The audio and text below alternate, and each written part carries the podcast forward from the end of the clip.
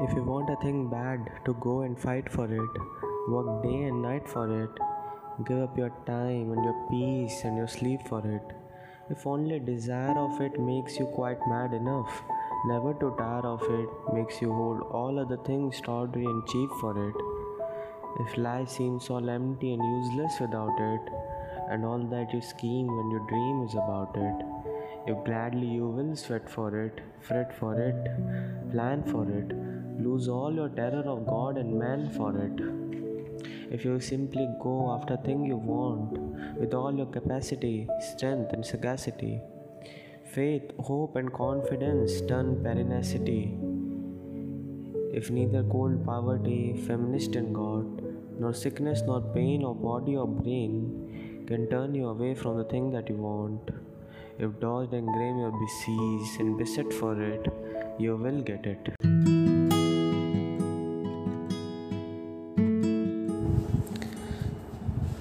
Thank you for listening till here. This was the poem by Brenton Braley, The Will to Win.